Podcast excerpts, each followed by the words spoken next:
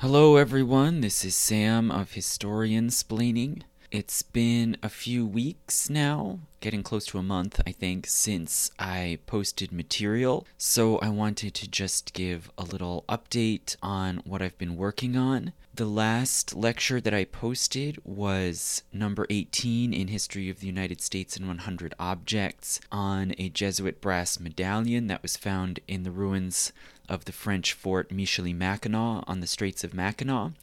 And that was for patrons only.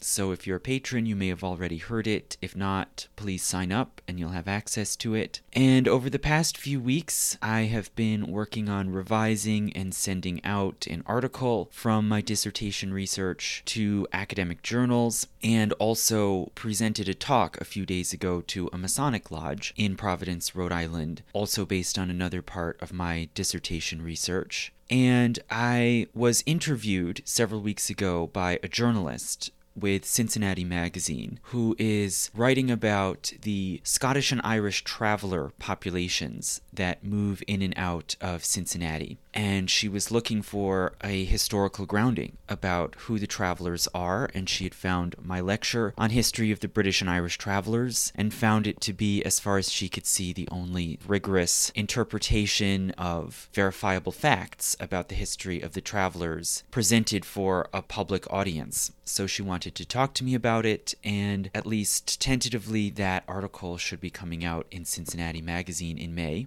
And in the meantime, for the podcast, I've been working on the book that came out a few months ago that attracted some notice called The Dawn of Everything, co written by the anthropologist David Graeber and the archaeologist David Wengrow, and a fellow podcaster and supporter of the show, Jeff Schulenberger, who creates Outsider Theory, asked me to have a discussion with him about that book. So I've been working on it and researching and fact checking, and hopefully we'll be able to have that conversation probably in March. And I also have started researching for the series that I promised about Florida. And it should be a lot of fun. It should be surprising. In Florida, I really want to cover because it's a great instance of a place that people think of as having no history, when in fact it has the longest recorded history of any state in the United States. It has among the most complex and multi layered histories of, I think, any place in the world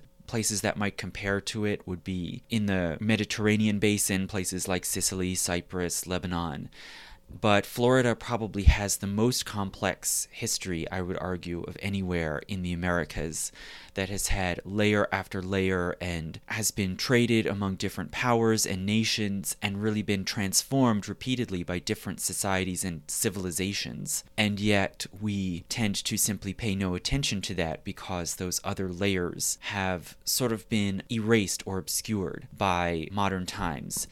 So I think it raises a lot of questions about exactly what history is and what we count as historically important when it seems to be invisible or to have no connection to us today. So I will be working on those. Hopefully, we'll be able to post soon and hope to have my conversation with Jeff Schulenberger coming up as well. And lastly, I'd like to just give a very short clip from my discussion of the Jesuit brass medallion from Fort Michilimackinac.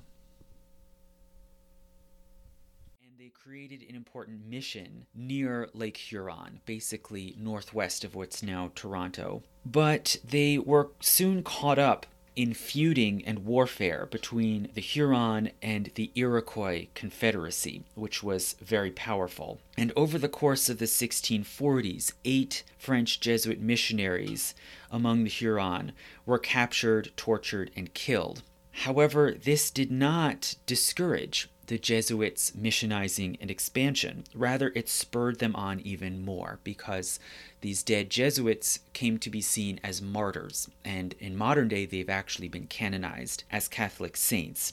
And for many Jesuits, martyrdom was the highest possible aspiration, so it actually encouraged even more Jesuit activity further into the interior of North America, and the missions expanded steadily westward and an important leader in this Jesuit expansion was the young Jacques Marquette, who explored the upper Great Lakes, founded the French colony of Sault Ste. Marie in 1668 on the channel connecting Lake Huron with Lake Superior, and then just a few years later in 1671 founded the mission of Saint Ignace on the straits connecting Lake Michigan to Lake Huron. So Saint Ignace was named after Saint Ignatius Loyola. It's just the French version of Ignatius. It was on the northern shore of what we call the